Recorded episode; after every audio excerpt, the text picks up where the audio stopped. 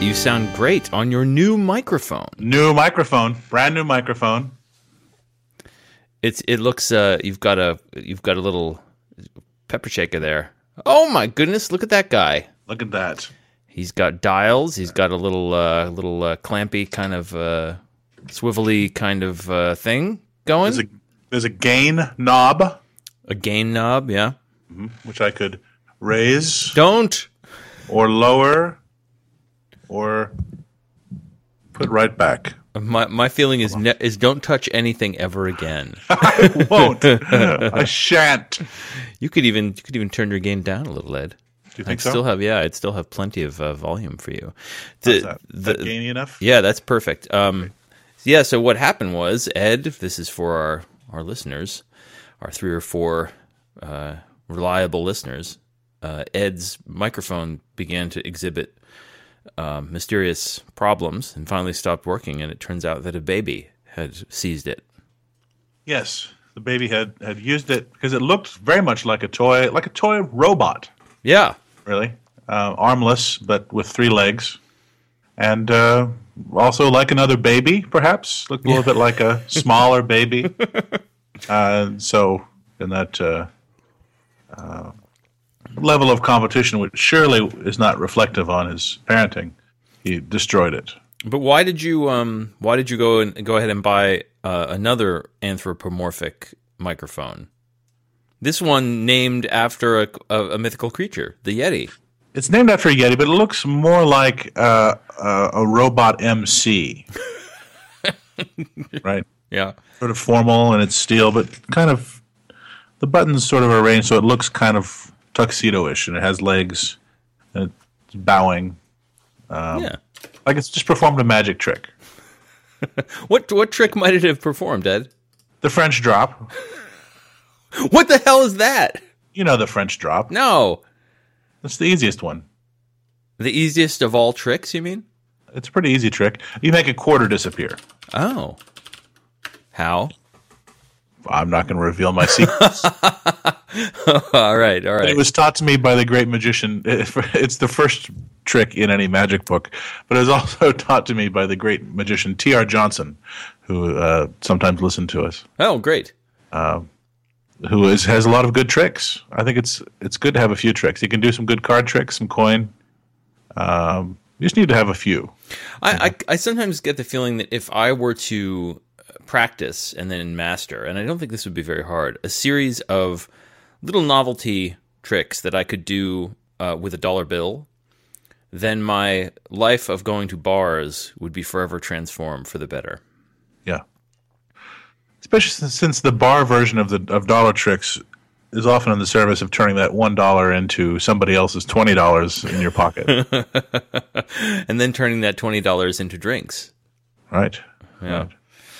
Saw a great documentary about magicians, and I have been very hesitant to watch any sort of filmic uh, versions of, of, of what magicians do after the back to back shitty films of uh, was it The Prestige and the other thing that came out at the same time as The Prestige, two kind of magician movies. Yeah, I don't think I, I saw either of them. At a time when I was really thinking a lot about it, um, and they were very bad. Wait, did you see the one with Steve Carell in it? Burt Wonderstone. Yeah, yeah. Rian No. and the kids kind of like that.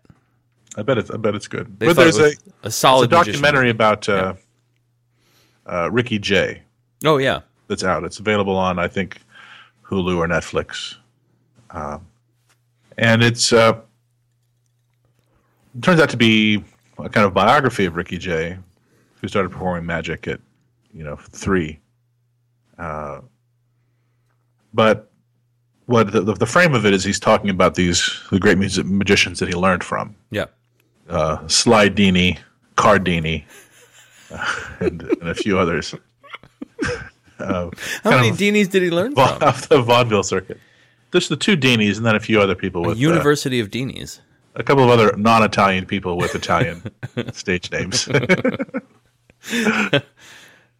Um, and it's it's it's, it's I pretty. think they're all all Jews. All Jews pretending to be Italians. I think some some of them might have been. Uh, great documentary. Yeah. Ricky Jay, very cool dude. I like Ricky Jay a lot. Very cool dude. I like his acting career too. Mm-hmm. He's Mostly Mamet. mostly Mamet. Movies, yeah. And he's he he's not very he's not very versatile, but he does his one thing uh, with with real with real style, and I always love seeing him on screen. Perfect for perfect for Mamet, Yeah, which asks yeah. for no expression at all from any of its characters. no. The dialogue No. is to be spoken as it's written, and as, as flatly as possible. yeah. So, Ricky Jay's a very cool cat, cool Yeah. character. Mamet's all like, let's see, I need a uh, Went to Cornell. A, I need an expressionless uh, uh, uh, middle-aged woman. Honey, will you be in this one? So, uh, yes, I didn't know that Cornell. He went to Cornell. I wonder if we in creative writing should be celebrating that in some way. Should every day with a magic trick. Oh, Ricky apparently- Jay did, not Mamet. Ricky Jay. No, Mamet went to Goddard. Uh huh. With, Why do you uh, know where everyone Well, went I to know I don't want to because I think Mamet's very cool, but also he was a classmate of uh, my friends Jane Shore and Howard Norman.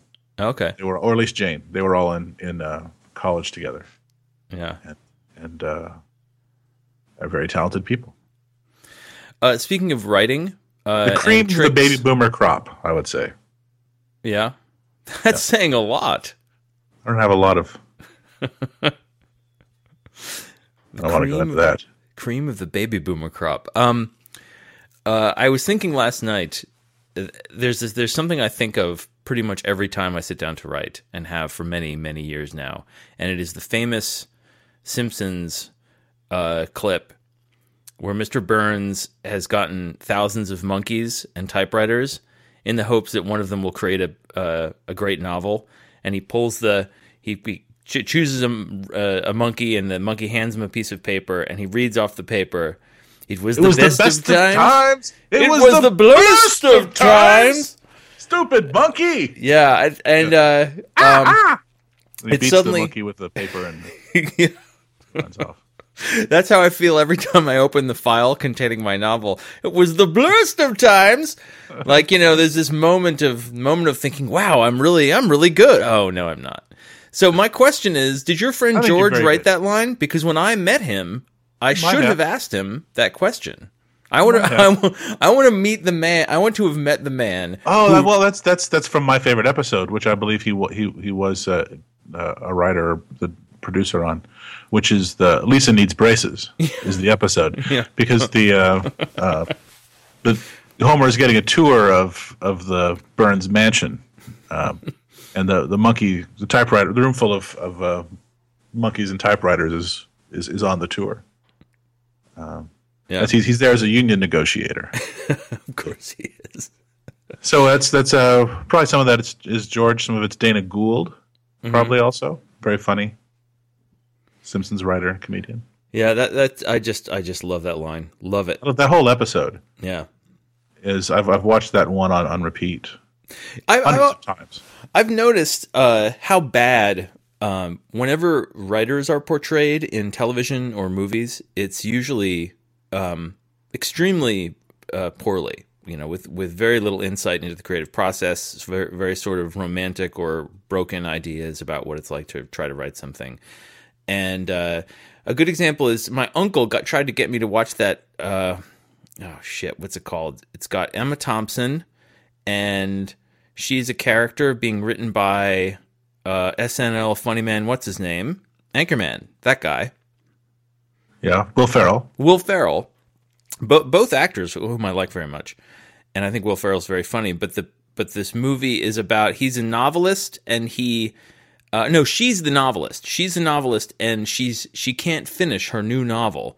And the reason she can't finish is that uh, she hasn't figured out how to kill off her her main character, which is just an idiotic conception of what writing a novel is like. I mean, the people who are writing the screenplay know that that's not a problem a writer has.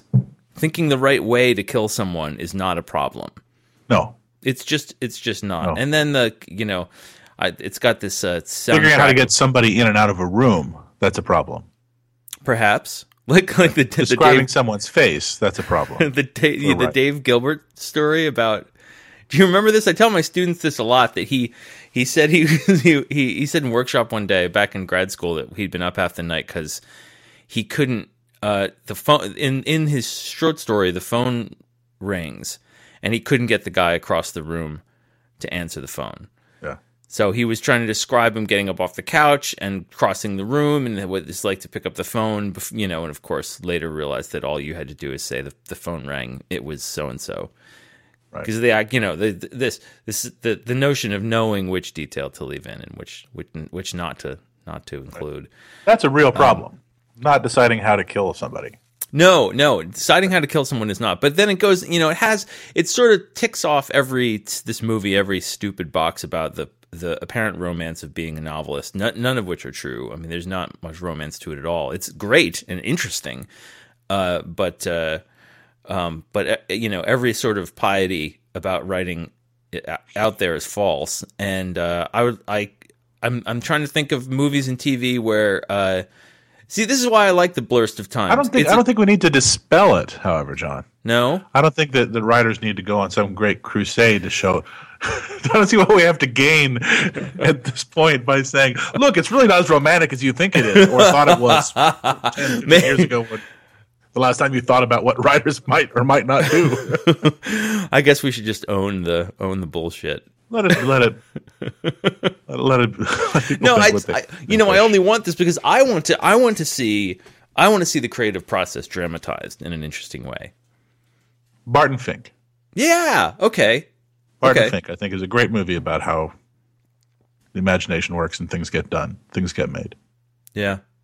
Got to watch that again. You know Ed. A- Henry Fool, yes, Reuben definitely. Reuben, Wait, what eight was and a half. Wait, wait. What was before the Fellini? Reuben Reuben, it's a What's Reuben Ru- 70s poet movie. Okay. Oh, have you? Uh, I don't know. I can't remember if it was any good on the subject of writing, but the poet movie, uh, "A Fine Madness," was was terrific with uh, Sean Connery and uh, Jean Seberg. Didn't see it. It's terrific. Is it early? Is it early Sean Connery or late Jean Seberg? She She, there wasn't much of Jean Seberg. died young, right? Yeah. Um, I think okay. A Fine Madness is 1966. Um, and it doesn't get many ratings, good ratings here on IMDb. But I saw it because um, Rian is a huge fan of Jean Seberg, and in fact has an autographed photo of her, and and has Really? yeah, yeah. She's occasionally uh, considered writing a novel about her, um, but uh, that's why I saw it. But uh, it's a it's a pretty good movie about a about an alcoholic uh, poet. Um. So, anyway, uh, speaking of movies and watching The Simpsons or any television show or movie, um, we've we've undergone this uh, in my family, or we're go- undergoing a sea change. Uh, I have bought a television set. What? I've bought a I TV. recall visiting you in sometime in the late '90s, and we had we rented a television set I think you're for a day from What- Rent a Center but for a couple we- of days. Why? There was an event that we wanted to watch. We wanted to watch the Oscars. Yeah, I think you're right. We re- went to Rent a Center, rented a TV for 24 hours. Oh my god, I forgot. with great reluctance. Yeah. Well, here, Not, well here. not because it was odd to rent a TV at all, but just to permit it into your house even for that period of time. Well, that's that wasn't true. That's that's not true. We Reed and I have never been those sort of nose in the air. We don't watch TV people. The problem is that when we're when we do have a TV, say in you know in a hotel room or at our family's houses or something, we just sit and watch it all day. It's just a, y- you know it's very much like it's like the internet, except even worse for me. So um TV's great. It gets it gets you high. yeah, and everyone really everyone truly truly is doing it. Yeah. But uh, we and the other thing was we've always had our house arranged for for 15 years now. Our two houses have the sort of family sitting area has always been arranged around an actual hearth, not a not an electronic one. Like where there's a wood stove where there should be a television set. So there's nowhere to put it that's not awkward or that would require the moving of furniture to face it. And uh, but finally, we realized something that we've been watching more TV as TV has gotten better. So we, you know, as we've discussed, we've wasted many many hours watching TV series on my laptop.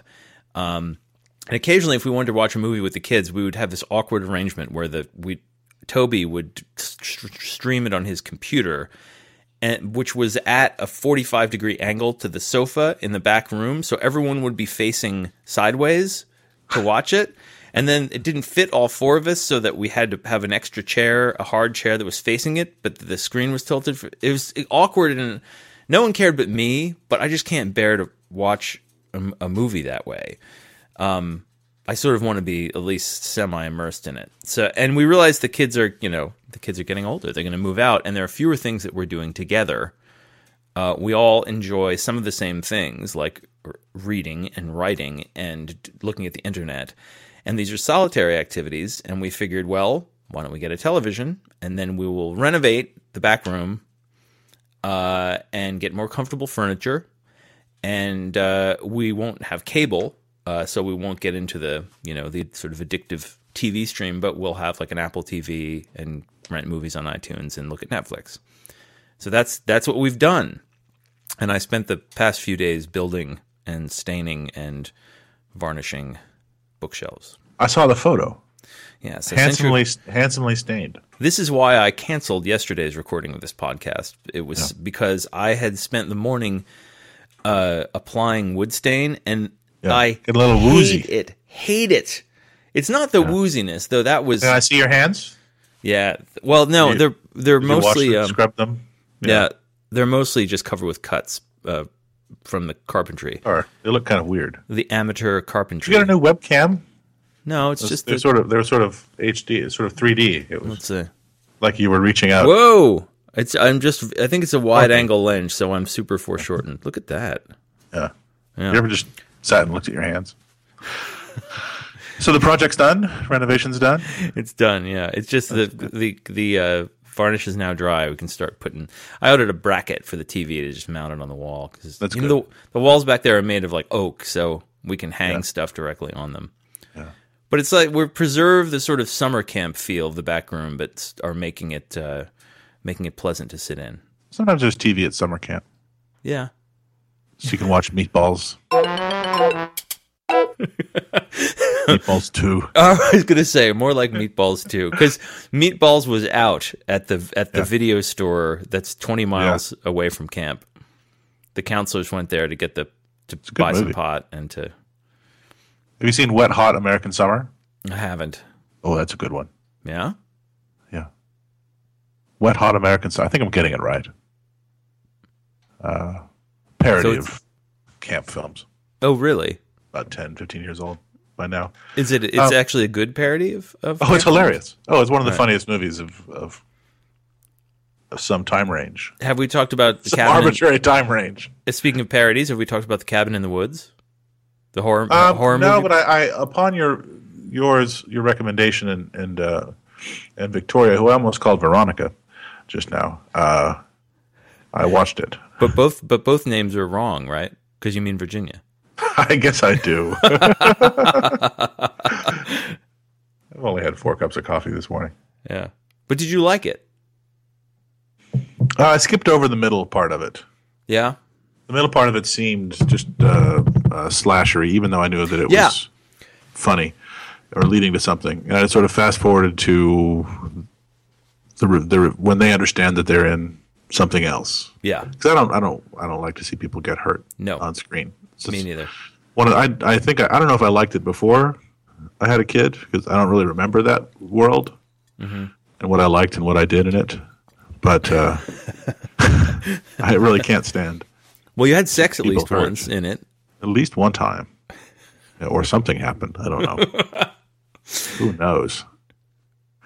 Uh, Kevin, it was all right. I liked the uh, um, the grand melee.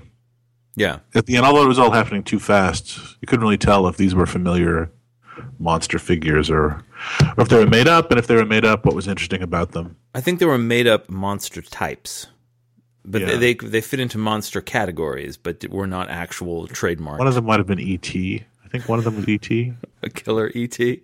Yeah. There's some creepy twins, you know, like a like. Oh, E.T. was always a killer. always a killer.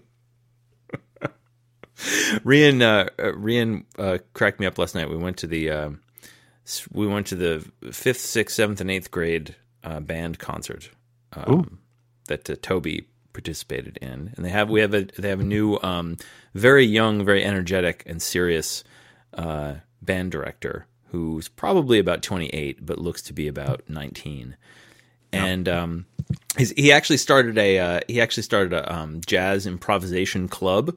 They're, Nice. They're I would have liked to have joined that. yeah, and they were it was great. The, uh, Toby's not in it, but um, we're trying to get him to offer himself up as a bass player because uh, he's he's afraid of improvisation, but I, he's actually a good musician. I think he'd do very well. But anyway, uh, so um, the band uh, they had the rehearsal, the dress rehearsal had been canceled because of weather. So the blocking was all off. Like the kids didn't know where to sit. And the band director's quite fussy, skilled, but very fussy. So he wanted to make sure everyone was sitting in the exact right place. So between every song, everyone would get up and move around.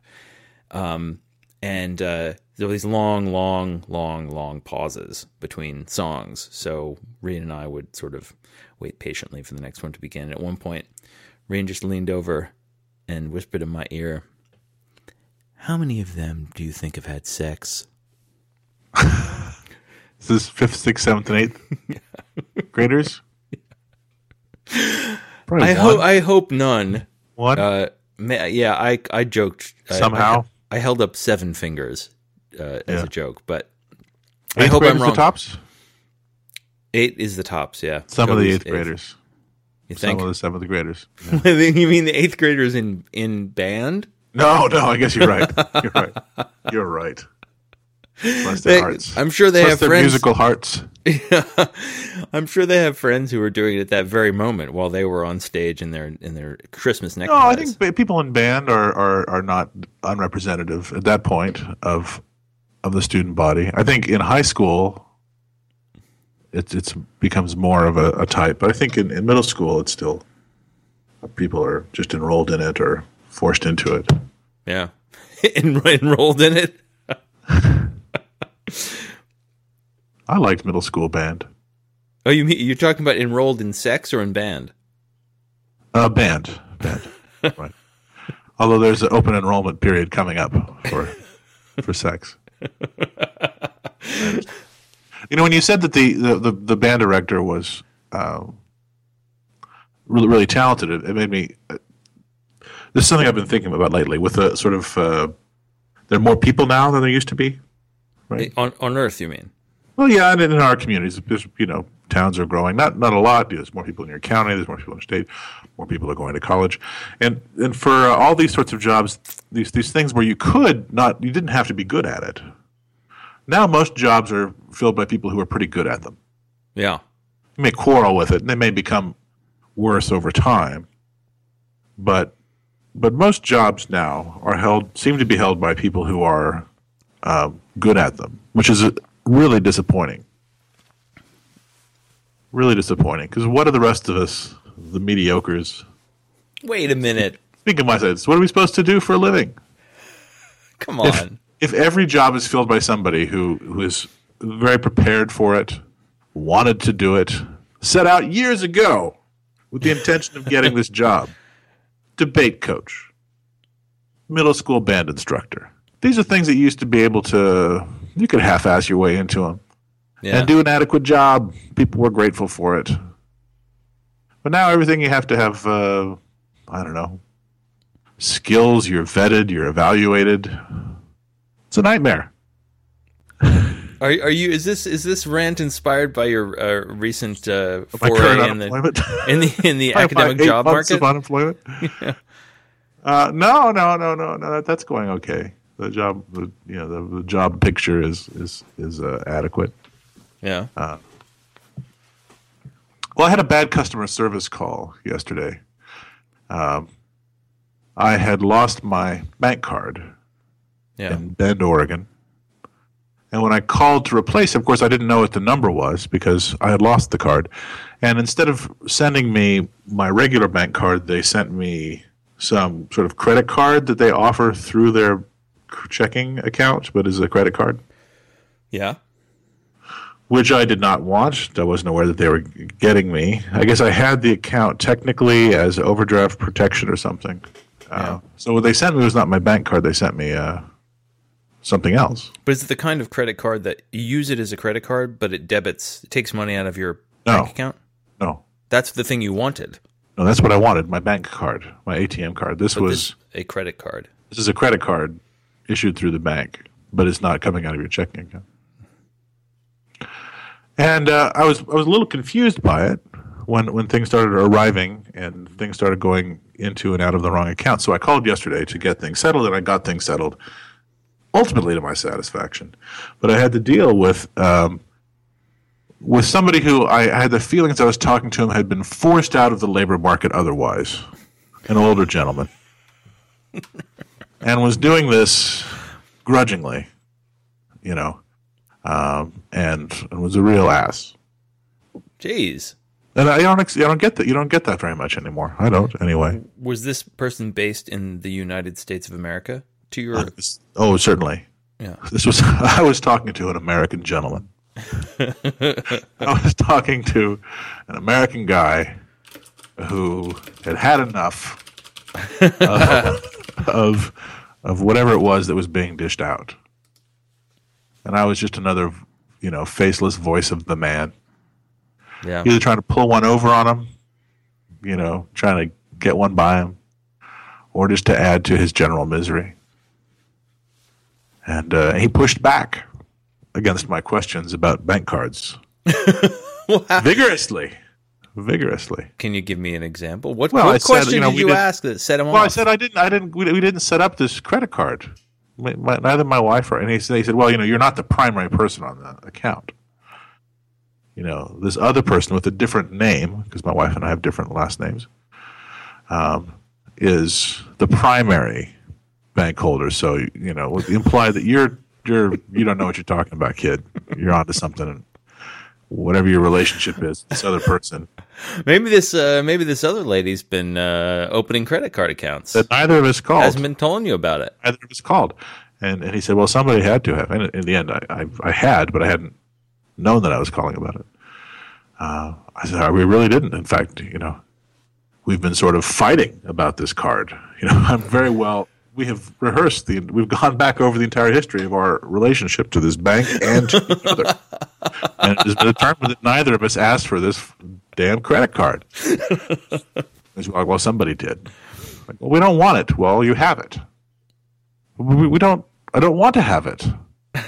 It's a consumer object that I didn't request and, and don't care for, and I don't need to have it.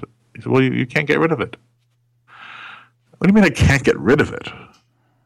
Well, you're not the primary person.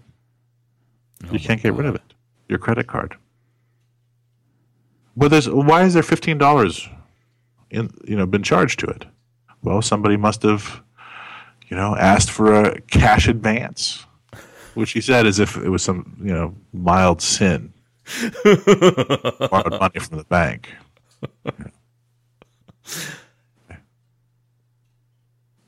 But it was all resolved. But it took up a lot of time, and I'm a poet. I'm a busy man. I'm an unemployed poet. I have things to do. Yeah.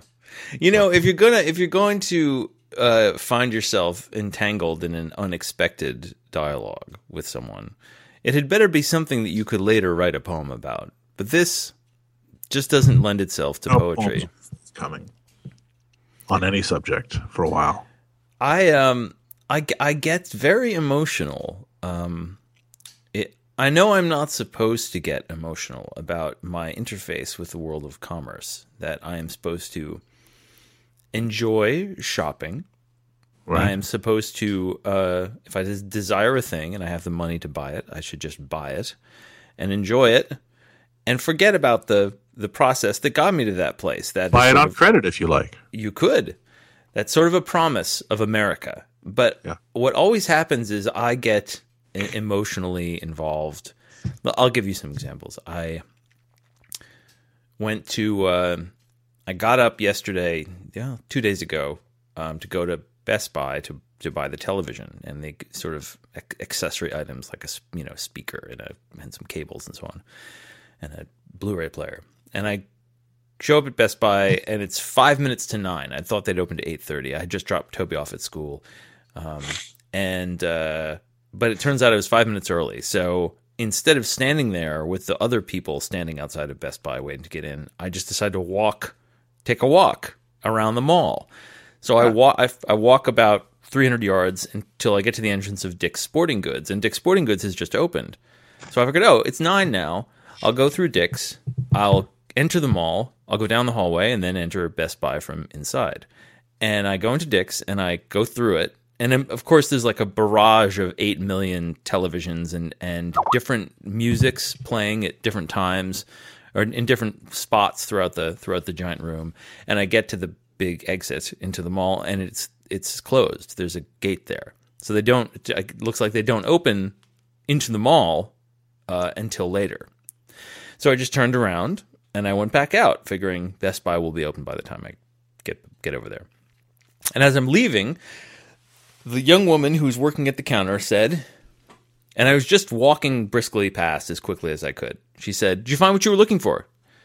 And I said, "No, no, thanks." And she says, "Uh, is this something we can order for you?" And I said, "No, no." And she said, "There was a third thing." somewhere in there there was a request to sign up for a buyers club or something and i finally just said i just i'm just trying to i'm just walking through and she, and You she whined had, to her. immediately got this curt this uh, hurt look on her face and i felt terrible because i really had made her feel bad she you know she's been programmed with this patter you know you're not and if your if your fucking manager hears Whoa. you you know uh not say the the code phrases to the departing customer who has not bought anything then you'll get reprimanded so she has to say these things to me but it's like all I want to do is walk around in a circle you know, and I'm being badgered to buy or have bought something by this poor person who I couldn't help get upset with, even though it's really not her fault when you get down to it. And then I go into Best Buy and I, you know, uh, I I find the television I want because I've researched all this online. I don't I don't like dealing with salespeople, like I think like most people, and you know I'm pretty technically inclined, so I know what to look for in gadgetry. And so I go in there and I find it, and a salesperson is approaching, and I said I'd like to buy this television, and he said, "Well, you know, for only X more amount of dollars, you could have this one. Or I see you want to buy a plasma TV. You know, they're really not as good as these LED TVs. And for the things that I like in a TV picture, a plasma TV is in fact better. And I didn't want to spend more money and I didn't want a larger screen. I just wanted this thing. And I was like, no, I want to buy this now. Okay, okay. So then we get over to the thing and I and he said, Do you need any cables? Because this is where Best Buy makes all their money. They they sell you these incredibly expensive cables that are that are no different in quality, you know, in actual quality from the cheap ones. And uh and I said, what I would like is the two two of the cheapest HDMI cables you sell. And he said, well, I don't think you should buy those. Oh. And he said, "They're these are actually a lot better." And I said, "No, they are all the same." And he said, "Actually, they're not." So every step of the way, I had the thing that I wanted, and I was told that I could not have it, and I was s diverted to something more expensive with with uh, things about it that I didn't want or like. And I just, I, it makes it makes me dislike the holiday season. I must say that if you try to stray, Even making a non-holiday purchase. yeah, Yeah. you sent Well, me a link. do? What are you how gonna do how do I see the links? In in the in the uh, I don't know. I open a little, a little, this little dialogue button down at the bottom of my Skype screen. thing with the pl- pl- uh, let's see, instant message. There it is. There it is. Okay, Ar- uh, here it is. I'm opening this link. Architecture for travelers. Architecture for travelers. What made me think of it was uh, was your, your your stated desire just to walk around in a circle. Yeah. All I wanted to do was walk in a circle or some geometric shape. yeah. Point A to point B, as I wished, seeing what I wanted to, and making of it what I would. Right. Yeah. so for Architecture for Travelers is an overall project of, of my friend Joshua Edwards, who's a poet. Um, oh, nice. And uh, uh, part one of the components is is uh, him walking from Galveston to Marfa, which is a long distance, even though you don't leave the state of Texas. Oh wow. Probably a 15 hour drive, Yeah, and so rather a longer, longer, so a longer walk. longer walk. Uh, so walking from Galveston to, to Marfa, sometimes with his wife or other friends or anybody who wished to walk along with him, he has the, the trail there. Taking a picture every hour, yeah. and then uh, at the end he's going to publish a book of the, the you know the pictures of the journal. Really. Reminds me a bit of, of, of your, your friend Hamish Fulton's project. Yeah, totally. Oh, this is great. So how how long does he predict it's going to take him? He might be done with it already, Yeah. or, or very recently done. I thought it, I sent this. I thought I would have an update. I was getting updates from some source. Yeah. This reminds me of another project um, uh, by the Art Guys. Do you know the Art Guys? Another Texas uh, phenomenon. I do, yes. They, um, I'm looking for a, a good link for this, but they did a piece called. Um, here's something in the New York Times from about ten years ago.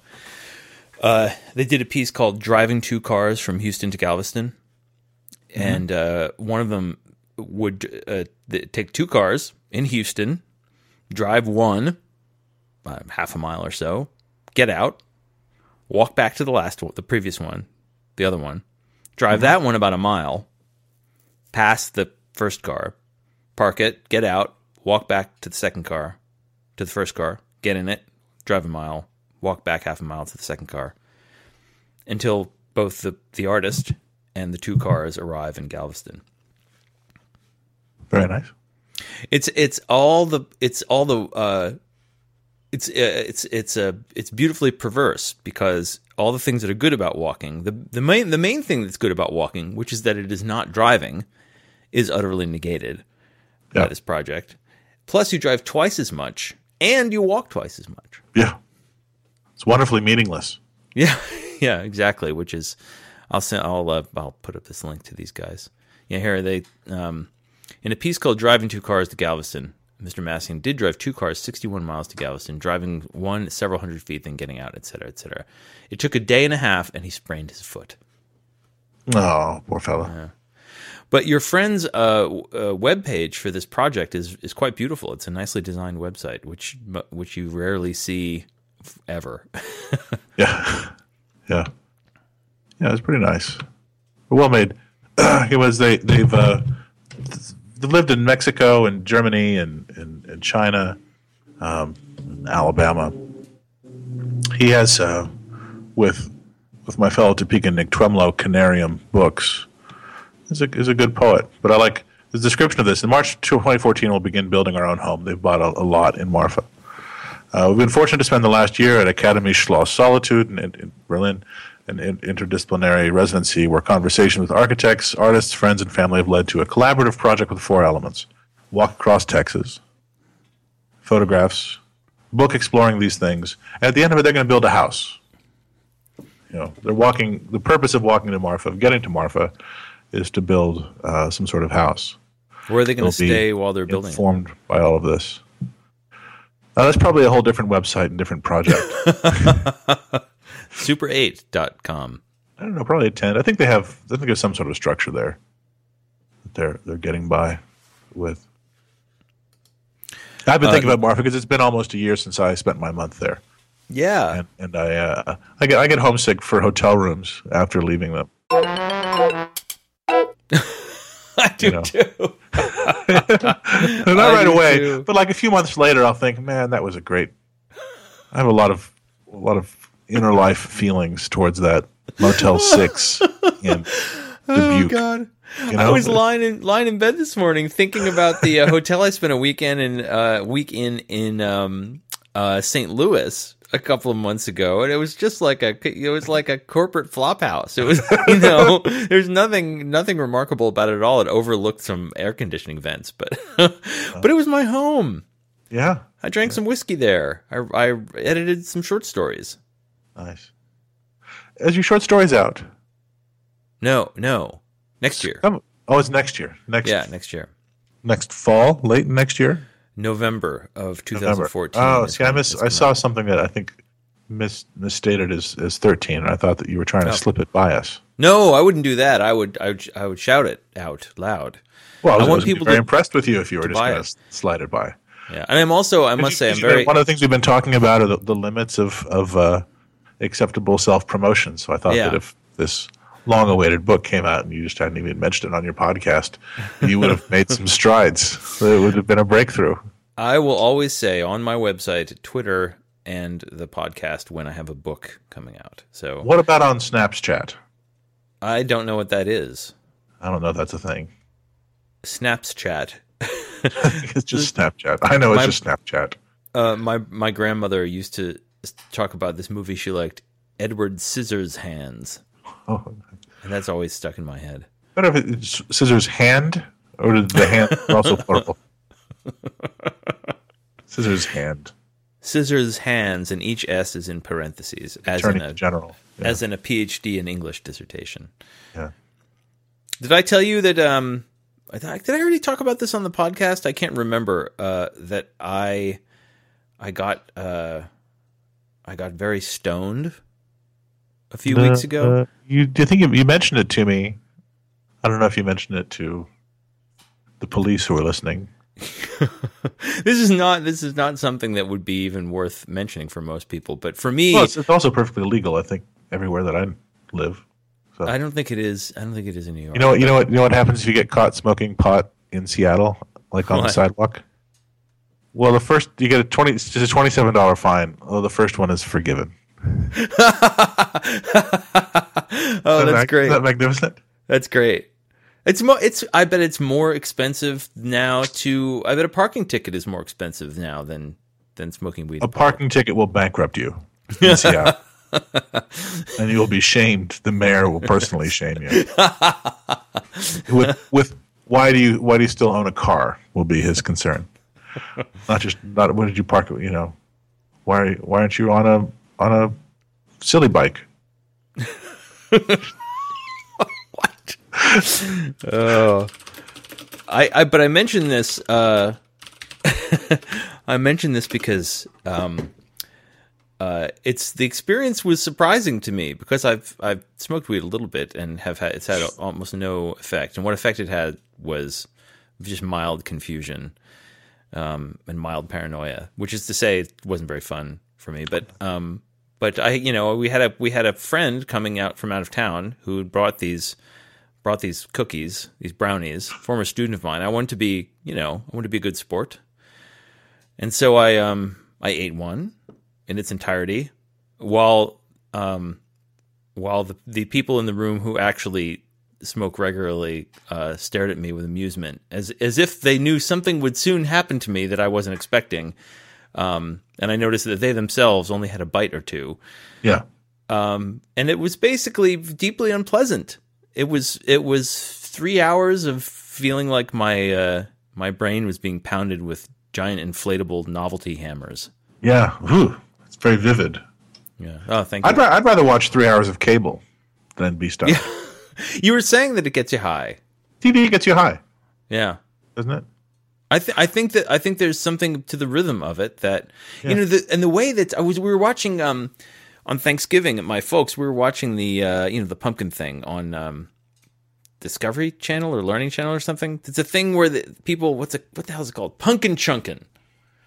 It's a competition and this the show is uh, it's been going on for How many far years. can you throw a pumpkin? exactly.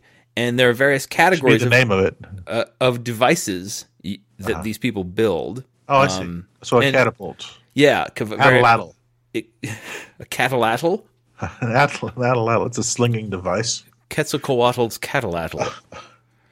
no, there's a there's a trebuchet trebuchet category, and there's an air cannon category, and um, the the fun thing about the I actually like this program.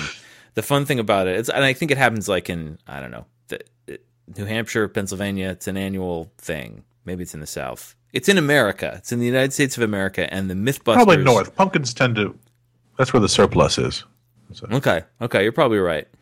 the the uh, MythBusters cast hosts the thing, and uh, it's fun on the one hand because uh, people from different classes, social classes, uh, do it. So it appeals to both- Untouchables That's right, and Brahmins.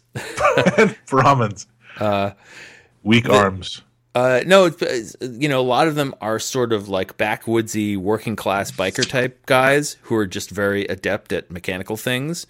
And then they're sort of hyper educated equivalents, you know, these these guys with engineering degrees who have who, who are trying to predict exactly what's going to happen and the way it's going to it's going to happen. It's not it's always nice to see a little class conflict played out on television. But the problem is that they show you these little preview images of like people cheering and jumping up and down and hugging each other, or people with their heads in their hands, but they're not on the screen long enough for you to register who. Heads which, in their hands and a pumpkin where their head should be. Did I mention it's not their own head in their hands? Oh! Oh, twist. Uh, they give you these little teasers and then they have a you know like a like an eight minute arc and then right before they give you the results like they'll fire off a pumpkin and it looks like it's going to be a good one and then you'll cut to a commercial. And then when you come back they give you more teasers for what's going to happen two commercials from now and then they do another arc starting from and it's you can't you No. can't leave. You can't get up from your chair. But yeah, yeah. no ed you can't. No, it's it's it's it's jumbled and fragmented in the late capitalist way that is that is narcotic. yeah. You know, flattened affect, flattening of affect, and uh, uh, and, and fragmentation, as Jameson predicted, in the last phase of capitalism. Our artists, our artistic forms would would would take this this shape. I, uh, you know, TV gets you high. What do you have in a hotel in a hospital room? You know, Yeah. you've got the bed, you've got some things to hang narcotics from that go into your veins, and there's a TV. Mm-hmm, mm-hmm. The more pain, the larger the television. is that true Sure. Hospice wings now are, are just cubes of, of screens. Even the blanket that's tucked tight around your your barely breathing form has a, a, a telephonic uh, threads in it. telephonic threads. No, did you just That's make right. that up? Telephonic threads. Oh no, is, it, is that a thing? I don't know. What is televonic? I, you just made that up. I hope of it's a word. television? No, there seem to be some businesses called televonic, but it's not a thing. You've just invented a thing. Now you have to make it. Good. Is that an adjective? Right? An adjective. It's, a, it's an adjective, yeah. I, sometimes, so I always have to kind of check myself, even though I'm, you know, professionally, semi-professionally a words person. I always have to double check in my mind adjective, adverb. Yeah, oh, definitely. an definitely. 'cause- adj- Hmm, cative. Adjective. or you could just you could just make it a, a, sort Adverb. of- a stylish abbreviation, so that your listener can just assume you know what you're talking about. Yeah, that's a that's an edge. I have I have a lot riding on the listener, on the that assumption about the listener assuming that I know what I'm talking about. I've got most of my eggs in that basket are on meaning as a uh, co-creation of, of speaker and listener. Oh, Everybody has to pull their weight. Oh, you know, um, you know, for us writers, the stakes are a little higher. It doesn't matter if a if a regular person doesn't know an adjective from an adverb, but if we if we screwed up, it's, it's someone's going to call us on that. If we say it, although if we mix them up in our writing, they'll think that we're uh, fancy. That's true. All of our adjectives become adverbs. You know who doesn't know their parts of speech? Who? Graduate students in writing. do not know their parts of speech, yeah. aside from noun and verb. Maybe adjective, adverb. Every now and then, Ask them what a preposition is. yeah, I know. You I ask know. for a list of prepositions from your Cornell graduate students, and it might be spotty. the the number of grammarians is, most of my students have superb grammar Um, but they have superb grammar. I think largely because they just spent their whole early Yeah, years just you don't, reading. you don't you don't need to know these things. Right. They they know how language works for the most part. But I think it, why, it, it helps a lot in revising. And yeah, because because I'll it. I don't know how say.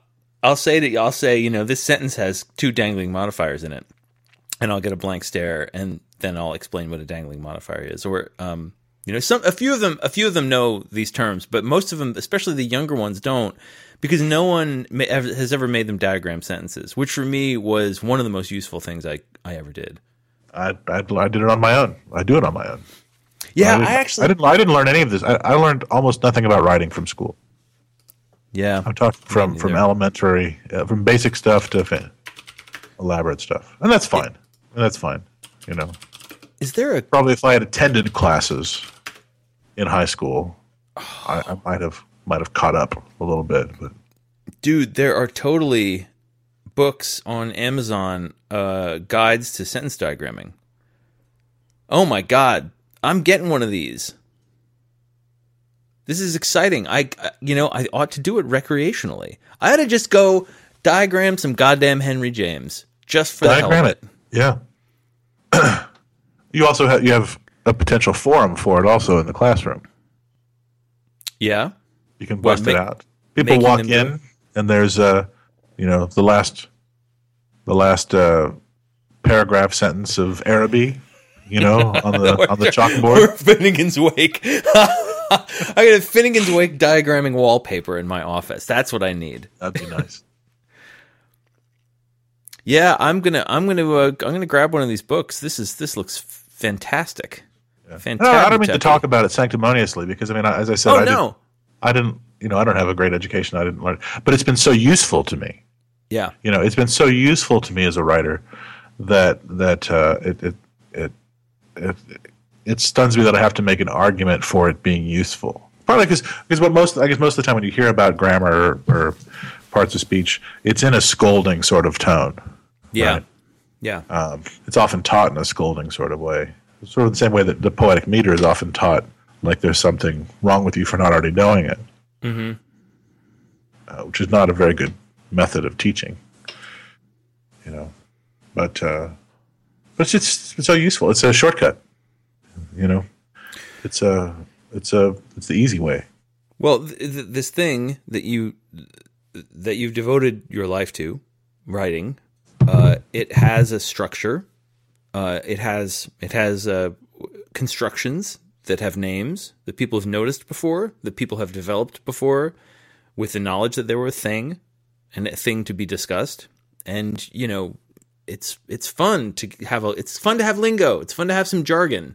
Sure And when you're sitting down in a workshop, you want to be able to say things more interesting than I, I, you know, I don't think you earn this. Yeah. You know, so I, uh, but no, I, I, I say that without an without an ounce of sanctimony. I, um, I don't think it's this these students' uh, fault that they don't, at the age that they're at, know um, things, know about language in this particular context. But it's definitely time for them to to uh, step up to the plate, especially now that they're going to be teaching most of them. Yeah. Yeah. What else you have on tap? I'm going to go uh, to Kansas Saturday. I'll be there for a week. Um, I don't know if they have the internet. Will that be fun? What do you and Jill and Oscar do when you're in Kansas for amusement? Well, we could go to the, the world famous Topeka Zoo Mm-hmm. and look at the duck. We could go to uh, the zoo again the next day if it's open. we go to the state capitol, look at the murals, which are which are pretty cool. They just redid the state capitol after you know this ten year renovation of it, and the the the, the capital of the capital is is uh, uh, brass, bronze, which tarnishes to green, brass, bronze, bronze, Kappa. copper, copper. it's copper, uh, but for the last uh, you know 120 years, it, it had turned it had tarnished attractively to Yeah. green, but now they they you know they've they've they've rubbed it all down to the original copper, and so it looks very different, Uh, it makes the whole Yeah. town look kind of different for the next four or five years. Uh, there was one that was there was one panel of it that had had been cleaned because it had been torn down, it had been ripped ripped off of the Capitol during the 1966 tornado that went through Topeka, and uh, when they found it, you know, a mile away, um, it was no longer tarnished. You know, it had been Oh. cleaned, cleaned by the tornado. Wow. So it was it was up there in my my young childhood. I remember it as kind of like a, a like a tooth blackening, you know. But so we'll go. We'll look at that and talk about that a lot. I bet I'll eat a lot of food, hang out with my family, which Yeah. will be nice. Um, I'm Sounds sure good. that uh, um, since everybody else in my family and a lot of them are going to be home, um, since they're all uh, Republicans of, of one degree or another, that uh, uh, Jill and I will spend a lot of our time cringing and holding our tongue until we can't any longer, and then that'll be sort of the downward slide of the trip. We'll be there. Hopefully, that'll be later on. And then finally, you'll you'll get to leave. It really does put a dampener in the uh, Christmas cheer. Re- You get to return to the land of weed forgiveness and silly bicycles. Oh, blessed. I wish that Kansas was a place of uh, weed forgiveness and silly bicycles. Well, what about uh, It's a very Lawrence? frowny place. A lot of frowning. Lawrence is like the Austin of Kansas, right? Yeah, it used to be. No, it's, become more conservative. People Or are. uh, it's it's happening. What's happening to all the college towns is Mm-hmm. baby boomers are retiring and moving back because they had such a good time there. Yeah. and because there's you know things to do, and then they uh, they don't go out and do anything, and they uh, you know call the police on for noise complaints. They uh, you know vote down taxes for education and uh, drive up um, property prices so that the all the things. If you were trying to kill college towns, the vibrancy of college towns, this is exactly what you would do and it's being done. And that's happening in Lawrence. It's no longer a, an affordable place. Um, Well, Rhian, uh, Rhian and I were fantasizing about moving back to Missoula. We're not going to do it, but um, but uh, so she was looking at real estate prices. yeah, Houses are just crazy expensive in Missoula. they're outrageous. Yeah. Yeah, Although she she was looking at rentals, um, and she found just by coincidence, it might even have been on Craigslist, uh, her old apartment. Ah. Her first first apartment in Missoula has been renovated. In fact, I saw it being renovated uh, more than a year ago when I was in town, and I took a photograph of it being renovated. And here on the internet, 119 Madison Street, uh, were photos of the inside. This is you know where where Reen lived when I was first dating her, and then it's, it looks nice now. yeah, yeah. It was grim then, and there's a guy. There's a domestic violence across the hall all the time. Yeah. Um, but uh, um, but this was it was a great place. I just couldn't believe though how expensive everything was. yeah. It's expensive. Seattle's outrageously expensive. Yeah. We're living in our our old place, which is affordable, but we we want to move to someplace less affordable. You Well, we want to we want to move this where we where we're living now is is great for it's sort of a college neighborhood. yeah. and uh, all the a lot of the things that it's fun to do with with with kids are a drive. Not really Yeah. enough space, but uh, uh, well, well, we'll see what happens. You're going to do you want to buy a home as the I'd love to buy a house, say? except I have I have no income. yeah. So you said we have no savings, so it doesn't seem very likely. Well, to answer your question, we're staying home and uh, we're going to we're having a party on Friday. We have a uh, it, it's too erratic to call it annual, though. In theory, it's annual party for whoever is left in town. Which is to say, I we invite all of our friends who are townies, and then we I invite everyone in the English department. And Some then I invite- gownies. Yeah, some gownies, and then all of the graduate students. And usually, most of the most of the people from Cornell don't come because they leave. Um, But we, I mean, we started out life here as townies, and we're we like staying here over the winter, and that's the only time I can write aside from summer Yeah. break. So, so we're gonna have a party, um, cocktail party, and a weird, a weird collection of people has RSVP'd. People who don't know each other, um, colleagues of mine who I like very much, but I'm not friends with, who Uh-huh. unexpectedly have said, "Sure, I'll, I'll be there," and so Good. it'll be kind of a, a pecu- uh, an interesting and peculiar mixing of people. Deviled eggs and cognac. There will be some liqueurs. There will be some whiskey, Uh-huh. Some drambuie. some uh, glog. Yeah. Uh, I think Rhian is going to melt some brie. Uh, we'll have some nuts and berries, maybe some Christmas cookies. Very good. Are you saying Merry Christmas to people, Ed, or are you saying Happy Holidays, or are you just saying "fuck you" and slapping? I don't put a lot of thought into it.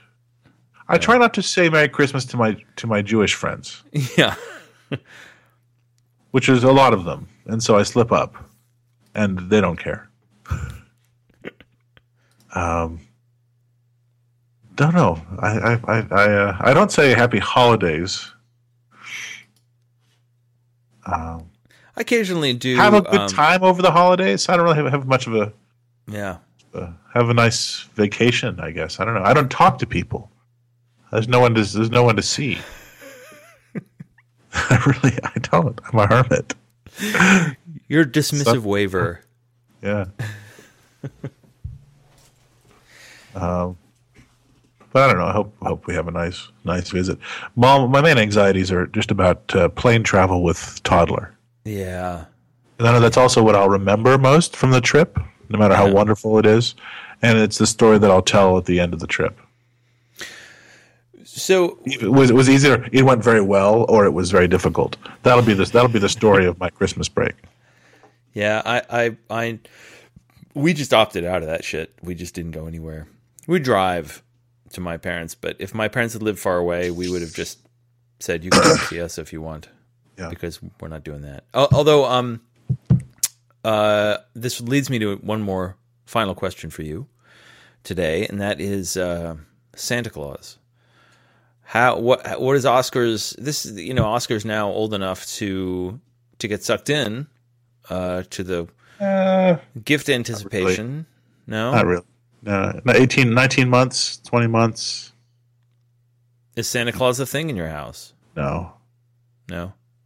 no. There's this. There's a, a, a lit up Santa Claus a, a few houses down, and he's paused at the sidewalk and looked at it with curiosity, some fear. But around the house, we, we don't. He's still. Uh, he's still a little too young. Like a Christmas tree would be a, a huge hassle. You know, he would pull it down.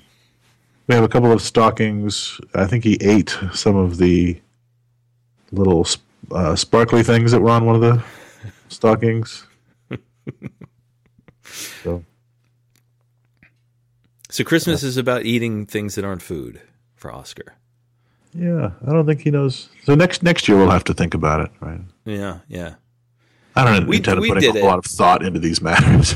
Yeah. No, I, I think I that's don't have best. a, I don't have think- an ideology of, of parenting. So we're we're we're at the thing last night. The the uh, the uh, sexually active band concert. Um, and and They play they play uh, Let's Get It On. Was that uh, Uh, no, they no Al they Green? did, they they played uh oh who's Give who, It Up? who did uh, Bags Groove that uh, that jazz number who's that Horace Silver? no I don't think Silver Horace? That's the name of my Ba- microphone. uh, Bags Groove is uh Jackson? Milt Jackson I was gonna say Milt Jackson then I decided I was wrong but I was right okay so Uh, no, so we're at this thing, and Rhian's there's a particular person that Rhian was afraid to see, not because she doesn't, werewolf? not because no, no, no, uh, not because Murderer. she dislikes this person. Oh. It's just an, another parent um, who's very nice and Could be a she- murderer. Rhian likes very much, but could be a murderer. Could be. Uh, and uh, but she didn't want to see her because she, this person's very active in school, and this is the the the topic of conversation is always school things, which Rhian and I just and and our kids as well. We're not engaged with it. Our kids don't want us to be engaged with it. Uh, we're we're just simply not super interested in. They don't want you selling hot chocolate at the uh, seventh grade basketball games. no, but so sure enough, this person that Rhian was afraid to see uh, approached us and sat with us and talked with us for a while, but and then said as we were leaving after the concert, uh, "See you later this week." And so we get walk out the door, and I'm like, "What the hell was that all about? What's later this week?" And Rhian said, "I have no idea." And we asked Toby, "What's later this week?" And Toby said, "What?" and then he goes, "Oh, the open house." And we said, "The open house should is this a thing we should go to?" Uh, I'm supposed to. I'm supposed to bring food go. You should not go. Like, uh, how? Okay. Do you? Were you? Were you going to mention this to us, the providers of food, or were you going to? I don't know. Were you going to just ask the bus to stop at the supermarket on the way to school? I don't know. I don't know. And what I'm saying is, we're doing just fine. That's, health, that's very healthy. That's very healthy. That's very healthy. you giving any uh, well, I guess it's hard to say. Any uh, book advice for Christmas holiday gift buyers? Oof. Uh, I recommend uh, Diagramming Sentences by Deborah White Broadwater, which I Deborah White Broadwater. Deborah White Broadwater. Deborah, Deborah Broad Whitewater. that broad, Deborah Whitewater. I have. I actually. I, that voice is. Uh, um, professor at, at uh, Cornell, who's I won't say his name, but he's on uh, he's on Twitter, and uh, um, oh, what the hell? What the hell's his name? I'm gonna find him. He I I have this thing that Rhian Rhian likes to hear me do, which is I read his tweets in his voice. So I think that, that this this could be a good way to why don't we let this be the finale? Okay. Let B be finale of scene. uh,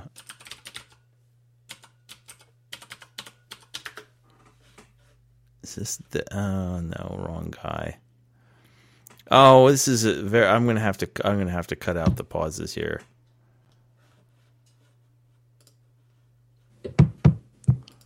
Eh, never mind. No, I can't. Never mind, because I promised it. I'm just going to cut this out and pretend that. Hold on, hold on.